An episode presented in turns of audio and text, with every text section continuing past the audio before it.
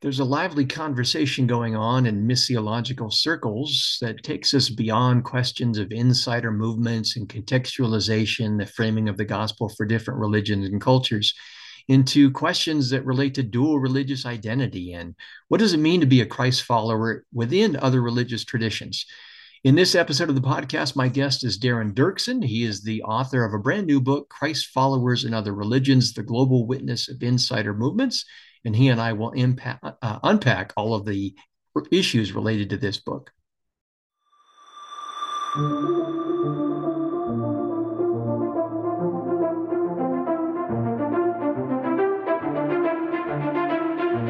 This is the Multi Faith Matters podcast. I'm your host, John Morehead.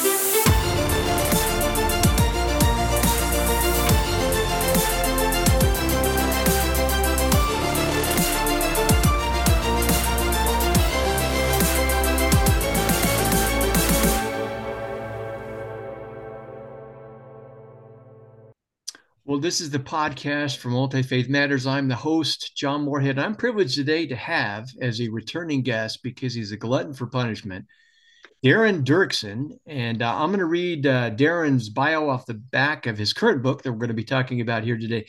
Darren Duerksen is Associate Professor of Intercultural and Religious Studies at Fresno Pacific University.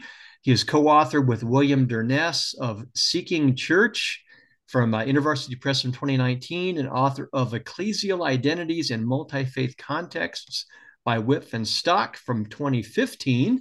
And today we're going to be talking about this book here. For those of you watching the YouTube version, Christ Followers in Other Religions, The Global Witness of Insider Movements, a brand new book. Darren, welcome back to the podcast.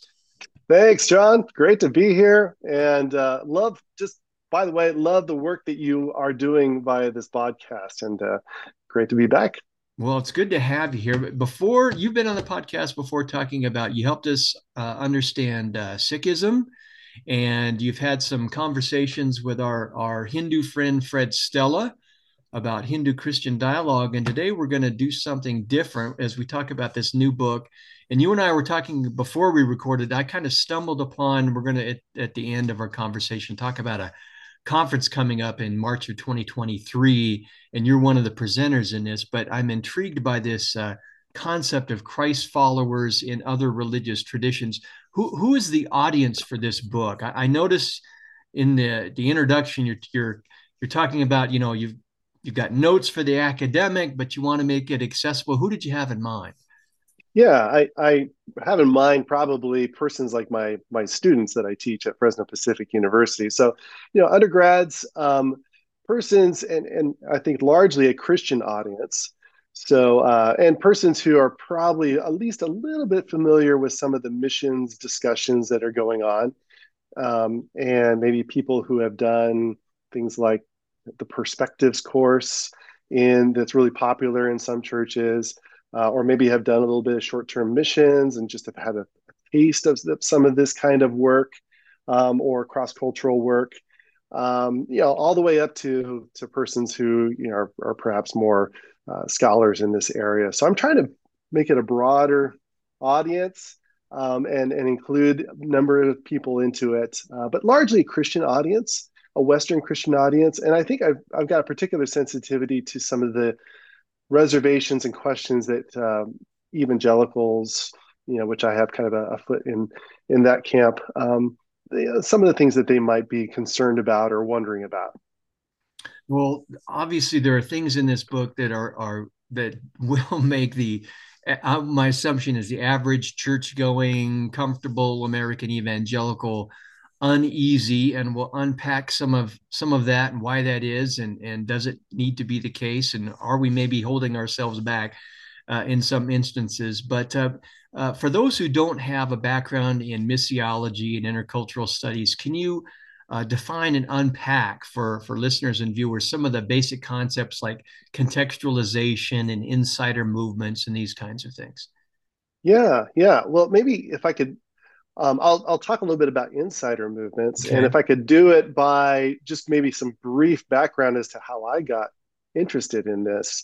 Um, I remember back in 2000 or 2001, I was teaching at a Bible college in India, and I read a book uh, by a, uh, a, missionary by the uh, by the name of Herbert Hoefer. It was called Churchless Christianity, mm. and that caught my my eye. You know, how can you have a Christianity that's churchless? And uh, so, you know, books do that sometimes. They draw you in by the title.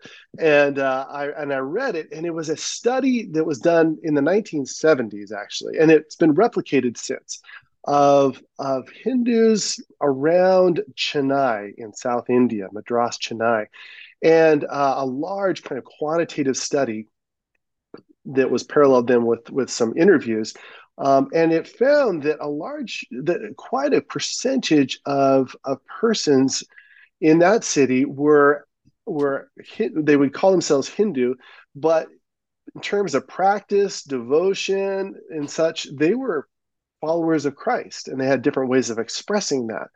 Um, the big key thing was they just didn't want to take baptism, which for those of those that are familiar with sort of the Indian context, baptism has become a particularly strong marker for, for religious identity in that context. And, and sometimes it's even legally the mark that you have now shifted from one community to another. So for that reason and others, there was this whole group of people, and that opened my eye to wow, that's that's interesting. And um, years later, I, I was then working in Delhi, and I came to uh, know about some groups of these Christ followers in Hindu and Sikh groups and uh, was able to get to know them and study and understand a little bit more about their beliefs. And from there, it really blossomed out. It came to know that there are groups, individuals and groups uh, like this in many other contexts, in Hindu contexts, in Muslim, in Buddhist, uh, Native American, and, and many others. Um, one of the characteristics that would probably be similar across the board is that these are generally people and in sometimes groups maybe even larger movements that want to follow jesus. They they prioritize the bible and um, and they are very much following jesus as they are reading and understanding uh, their readings of the bible. They worship jesus um, in, in in groups. And um, but but they don't want to turn their back on their community and their family. And they want to stay part of that and they want to stay identified with their religious group and even continuing to practice some of those practices. But there's tension and in every context they're trying to figure that out. What practices can we do and still stay followers uh, faithful followers of jesus? And so that's a dialogue that's ongoing. But they're living in that tension and and they are trying for the sake of witness to stay a part of their groups but also stay followers of, of jesus.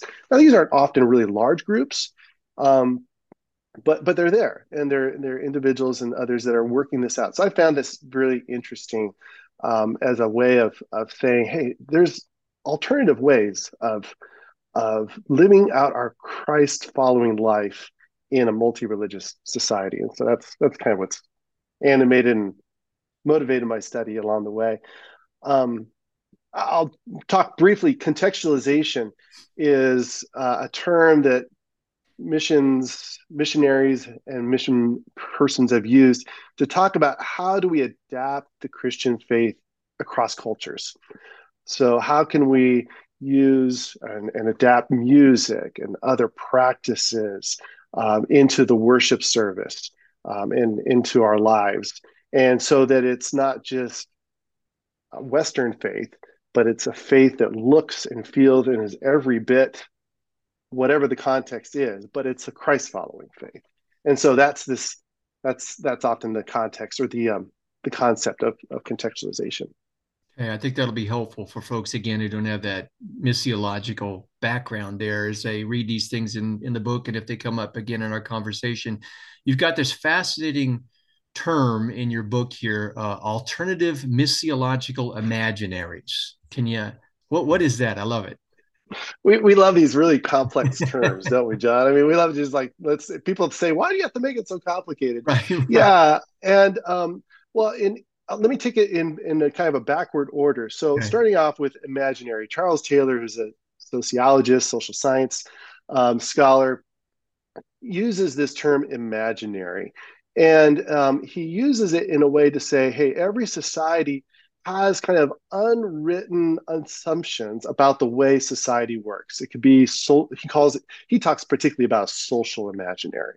So in the United States and Western countries, we kind of have assumptions about the way things should work. You know, the way I, as an individual, am kind of a you know a strong independent person who can make my own decisions well that's part of an imaginary way of being in the world that not everyone around the world would share. It's it's particular to my context, and so he he doesn't use the word in a way of saying it's a made up. It's an imagination. It's an imaginary. It's something sort of informs the way I live life, and he he unpacks it in other ways. But that's kind of basically it. So I I kind of take that and I want to work it backwards. So I talk about a missiological imaginary. That is that when we become followers of Christ and we're learning about what this means, it shapes the way we live our lives. Um, and we call that mission. How do I live out my life as a follower of Christ in the everyday? Um, and how do I make that known? It's like, you know, I, I have a different way of living now. And I show that through my words and my actions. Well, that's that's mission. And uh, a missiological imaginary would be how do I reorient my life in in in in now according to Christ? Um, so in his mission and his desire. And then lastly, I talk about alternatives. So alternative missiological imaginaries. And what I'm saying is, you know, too often we in the West, I'll just put myself in that category, we sort of assume that there's just one way of doing it. You read the Bible and you know, that means I've got to live my life and be a witness or be an evangelist or whatever in a particular way. Um, and missions should look in a certain direction, should look a certain way. But there's alternative ways that God might shape somebody to be a witness. Now, some he may call to stay a part of their Muslim context and live out their Christ following life in that context. Maybe some others won't feel that call and they'll convert out of Islam and become Christian and they'll live their witness in a different way. And there's certainly lots of people that have done that and we, you know, we, we affirm the, the, the brave choices that they make. Um, but there's alternative ways of doing it. There's not just one way of living out your life in a particular context. There's alternative ways of being a witness for Christ. So that's in a nutshell, or maybe a big nutshell, kind of what that term is referring to. Well, again, it's a great concept, and I hope we can get there, at least take some initial steps. But of course, uh, the realities uh, uh of the world are very messy and many times especially I'll, I'll, speak for you know american evangelicals we don't like messiness we like black and white and we like things to fit in a particular way. But it seems to me that we need to expand our minds about what might be possible. There are certain concepts for example in religious studies um, there's recognition that the word religion it's not so easy to define. There's there's a lot of disagreement among in the scholarly community about what how you define religion culture, the relationship between religion and culture. I, am of the opinion that uh, religion is a part of culture and you can't just pull it out like Here, here's the religion piece let's take that out and it's separate from culture. Uh, there are hybrid religious identities or, or dual religious belongings these kinds of things. Can you talk to why why those are problematic and how we might work through rethinking those in light of having this imaginary?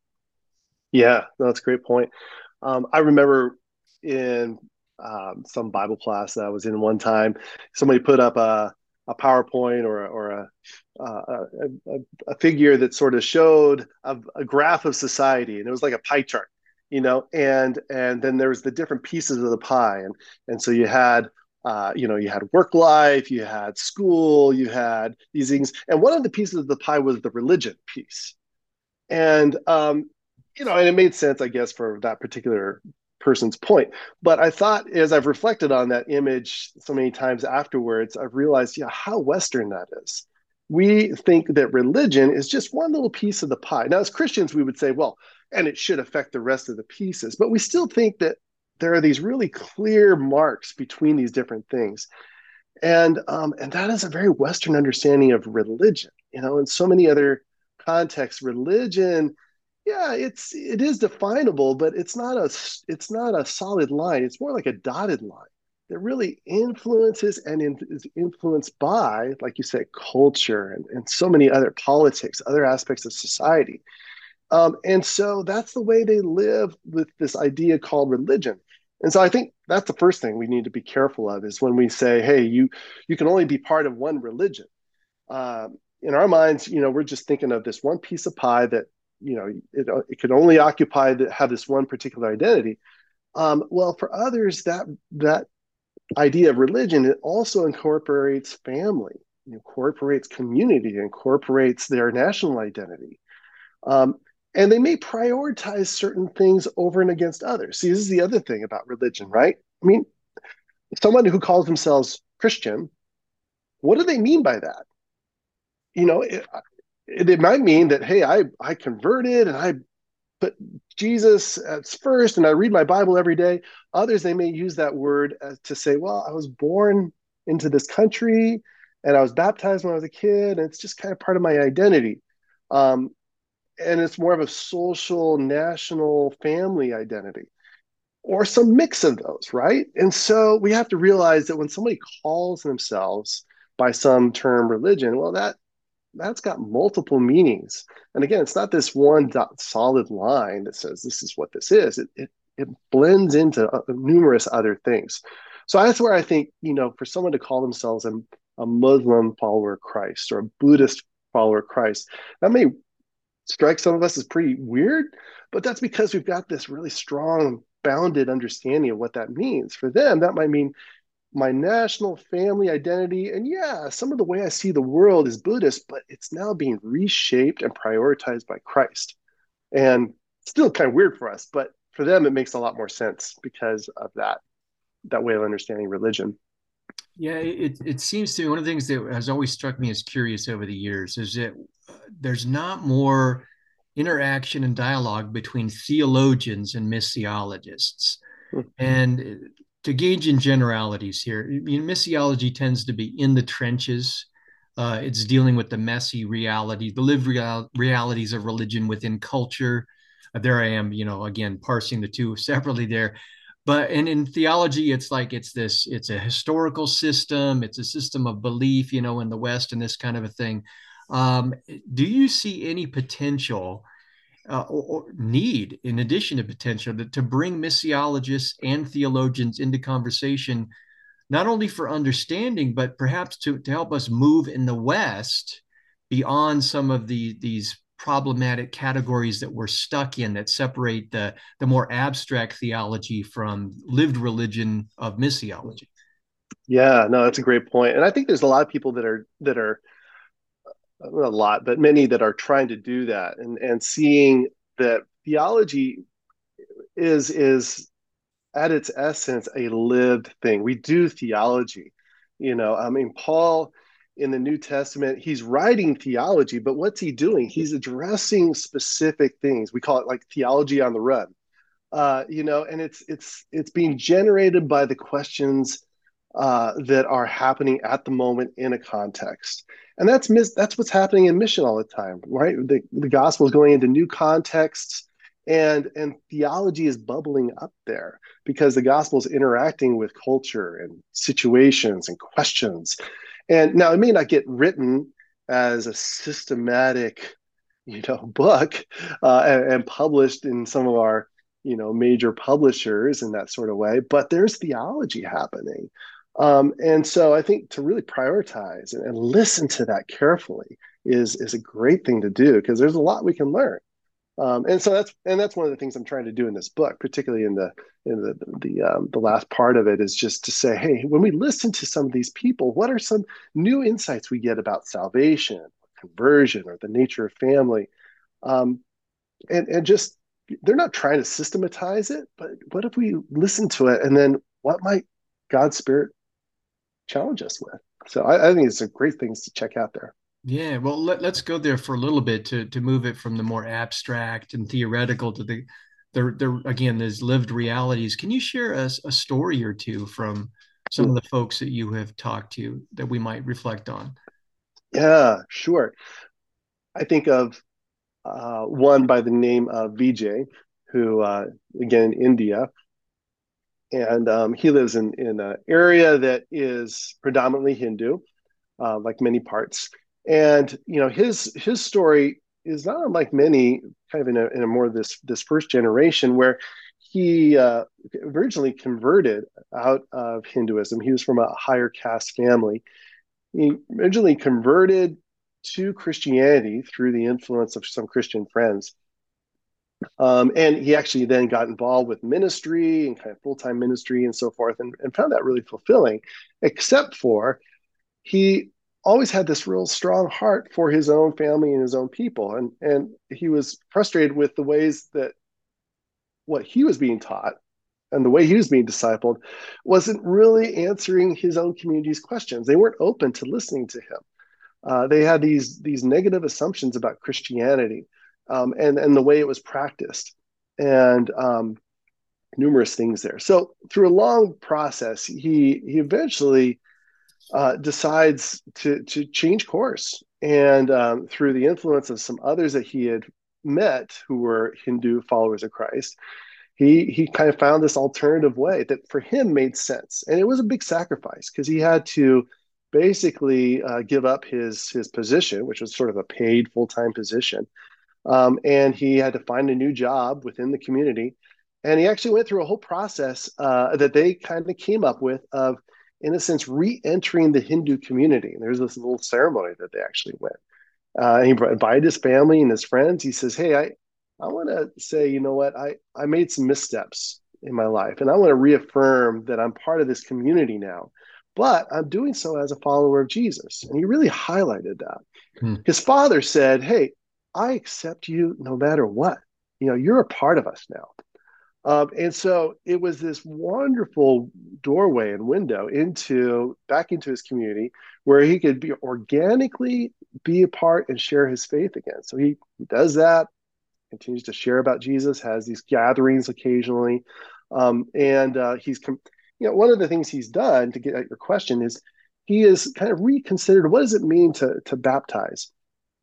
What does it mean to be a follower of Jesus? Well, in his context, there's a there's actually a ceremony when somebody, a Hindu, wants to really show their devotion to maybe a guru and, and to, to one of the, the deities. They they go through this particular ceremony. It's kind of a, a, a name ceremony where they, they're they're they're even given a new name and they go through this this ceremony that includes water and so he sort of adopted that the same language but he said hey our guru is now jesus and we're, going to follow him and his scriptures.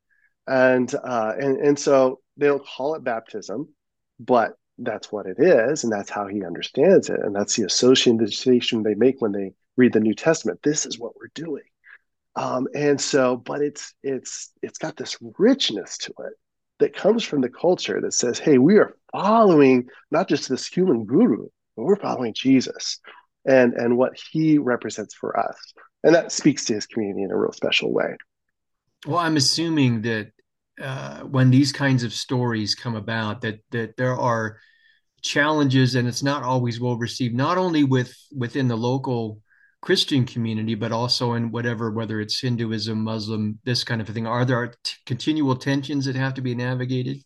Oh, certainly. Yeah. I mean, he, you know, he found, um, you know, he, he gets challenged from both sides. Um, and this isn't un- uncommon that certainly any Christians that might be in that person's um, sphere don't often understand this. And so he, you know, he got ostracized by certainly his his former um, group that he was with, Christian group, um, and and others. And then sometimes, not so much in his case, but sometimes even some of the the Hindus or or other cases Muslims or others, kind of they look at it and they say, "Ah, that's we're not sure about that," you know. Um, another guy that I know in uh, in another country who's who's Muslim and follower of Christ uh, you know, says, yeah, the, the Muslims around us, they generally will accept us, but they say, yeah, you're, you're Muslim, but you're a different kind of Muslim. Um, and now that's not always, in his case, that works. There's, there's some flexibility there. In other places, that's not as acceptable. So it differs from place to place how they can they live in sort of this tension this space of tension um, with pressures from both sides uh, i mentioned before we started recording the conversation uh, years ago in seminary uh, terry muck was one of my professors and he was teaching i can't remember if he called it world religions which itself is a problematic term a contested term in religious studies um, but he was noting how there have been very little success mission wise in certain parts of the world, like Asia and so on. And so he posed a question. We had to write this short essay. Uh, I think we had like an hour, and he just kind of sprung this on us there. And he, he said, Do we have to convert people to a Western monotheistic, a form of ethical monotheism first, and then preach the gospel? Do we just preach the gospel within their cultural forms and it takes on kind of its own thing? Um, so that was a question that was asked that I've had the back of my mind for about 20 years now. Is this question still being reflected on? Is it is it starting to get more on the missiological radar? What would you say is the current state of affairs? Yeah, no, that's a huge, uh, a great question. I, I, remember one time in a in a college um, when I was in college and I was part of a Christian group and being taught how to do evangelism. You know, I remember one person saying, "Hey, when we do our evangelism, we we first got to convince people about the bad news."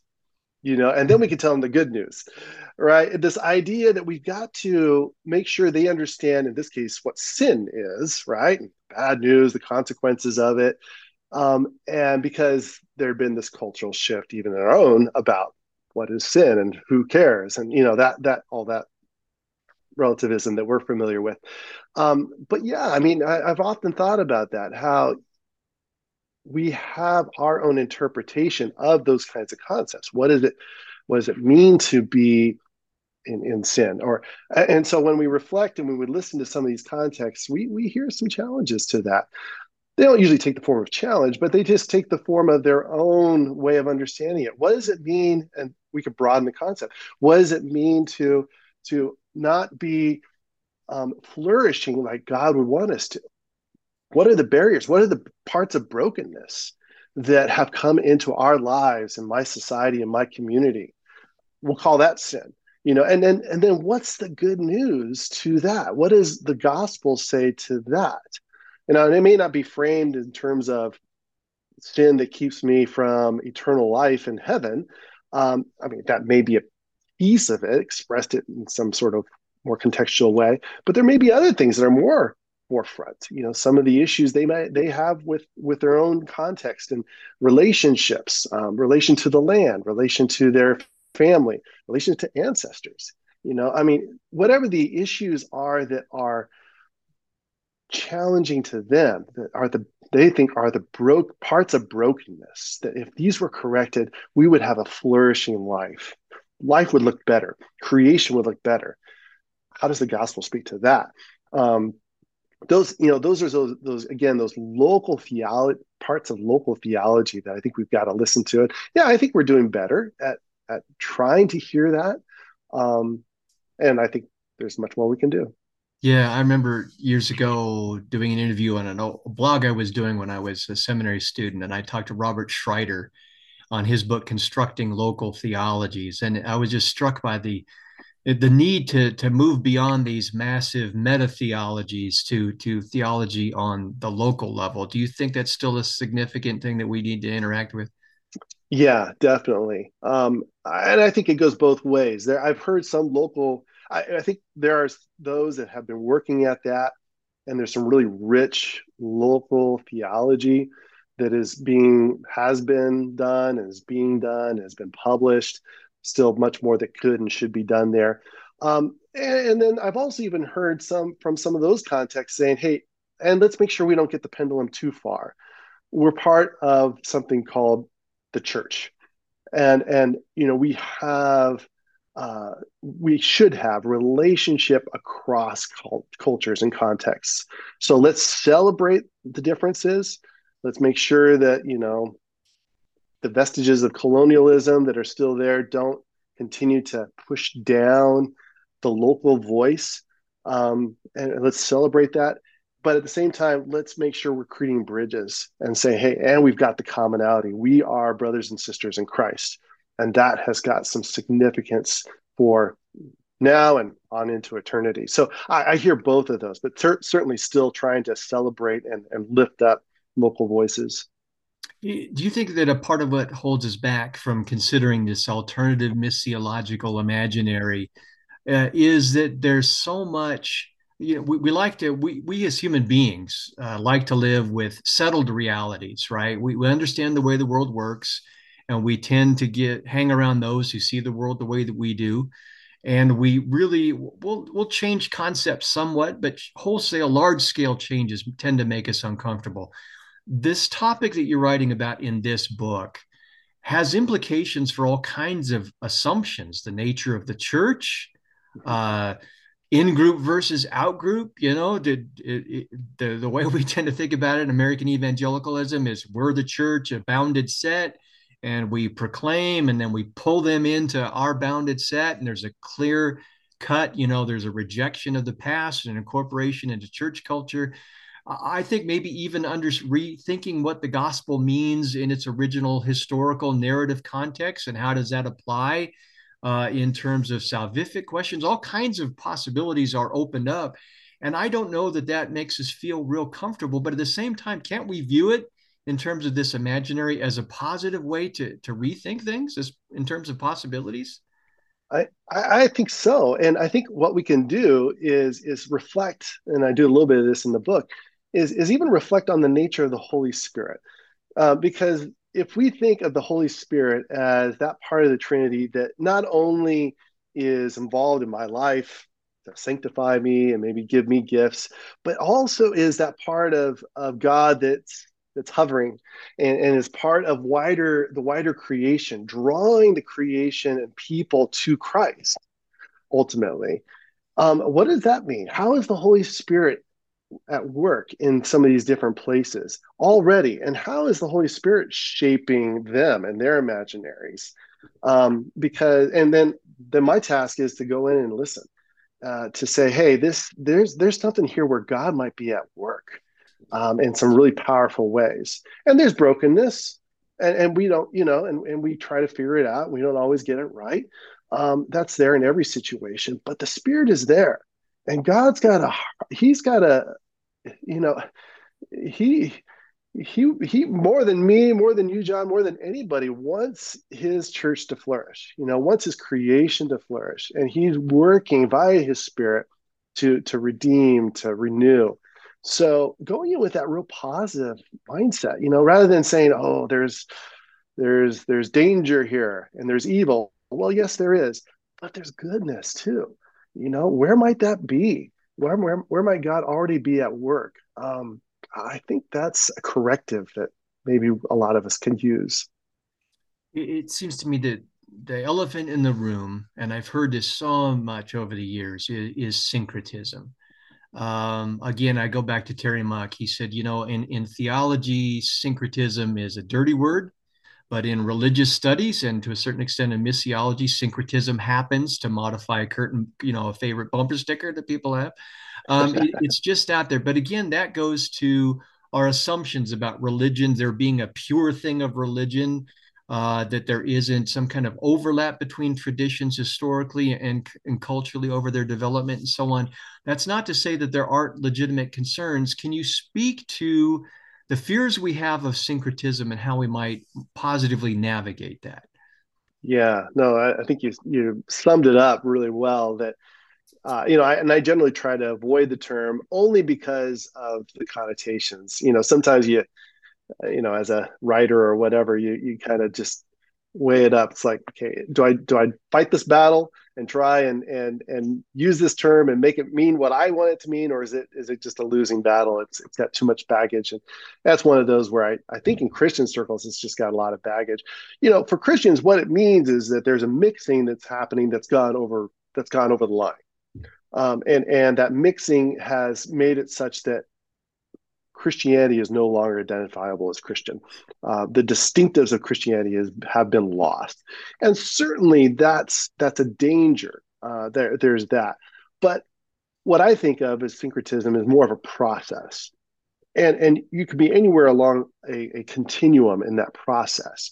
Um, now, if we could think of syncretism like that, then I think it's a real positive thing. And like you said, that's usually what religious studies scholars and others think of because there's no expression of faith that isn't somehow mixed in with a little bit of culture, you know, and and and numerous other things. There's no pure expression of faith, at least on this side of the eschaton. You know, we we're always mixing and building, and that's that's a positive. And yes, it can also cause so much deviation. And there's those there's examples of that church history, movements that have just gone way far and are no longer identified as, or really even identify themselves as as Orthodox Christian.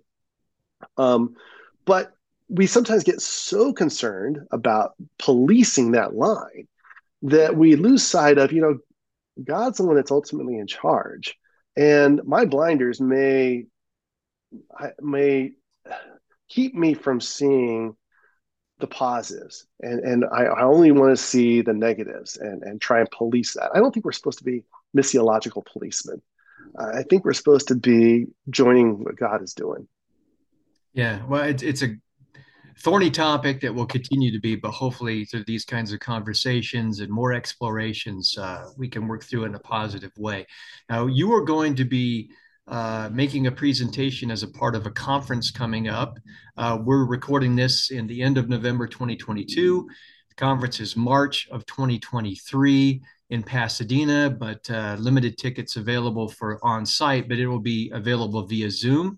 Um, can you talk a little bit about that? The, the conference called Beyond Contextualization.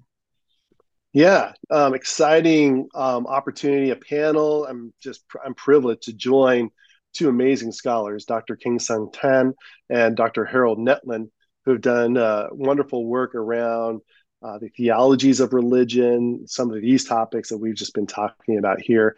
Um, and then I'll be I'll be joining them. Dr. Kang-San Tan has done some recent work around some of this and calls it in religionization.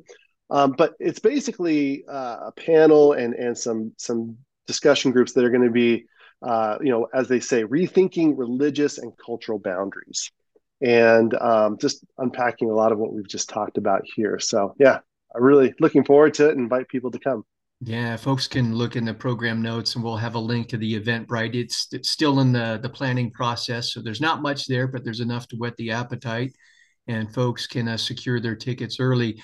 Um, one final question for you, Darren. What would you like viewers and listeners to take away a few items that would comprise an initial alternative missiological imaginary? oh, that's hard because it, it, it's dependent upon your your context. So I, you know, your podcast probably goes out internationally, so I wouldn't want to speak too broadly. um, I, will I'll reframe it to just say I think what it is is we need to be careful and, and check our assumptions about what it means to follow Christ in a multi-religious context. Um, I I go to kind of a more of an evangelical church that's pretty contemporary. I like it. It fits me. It's it's and I, I'm not apologetic about that. Um, but I would be really hesitant to bring somebody from a very different religious background into that context. I, I think the gap would just be enormous for them. Um, not that not insurmountable. Um, I think there has to be alternative ways to to to to model uh, what it looks like for them to follow Christ in their their community, even if that's here in the United States, and uh, whether that what that means to worship Jesus, what it means to follow Him on a daily basis, how they uh, interact with some of their own religious traditions, um, and, and, so I think for me, what this really challenges me to do is to make sure I don't put my way of following Christ at the center. Um, and when I'm hopefully witnessing and sharing with others about Christ, I'm doing that. I can I'm doing that from my own perspective. That's all I can do. But hopefully can point them to other other options, or I can open up the possibility that hey, you don't have to follow Christ exactly like I do on Sunday morning.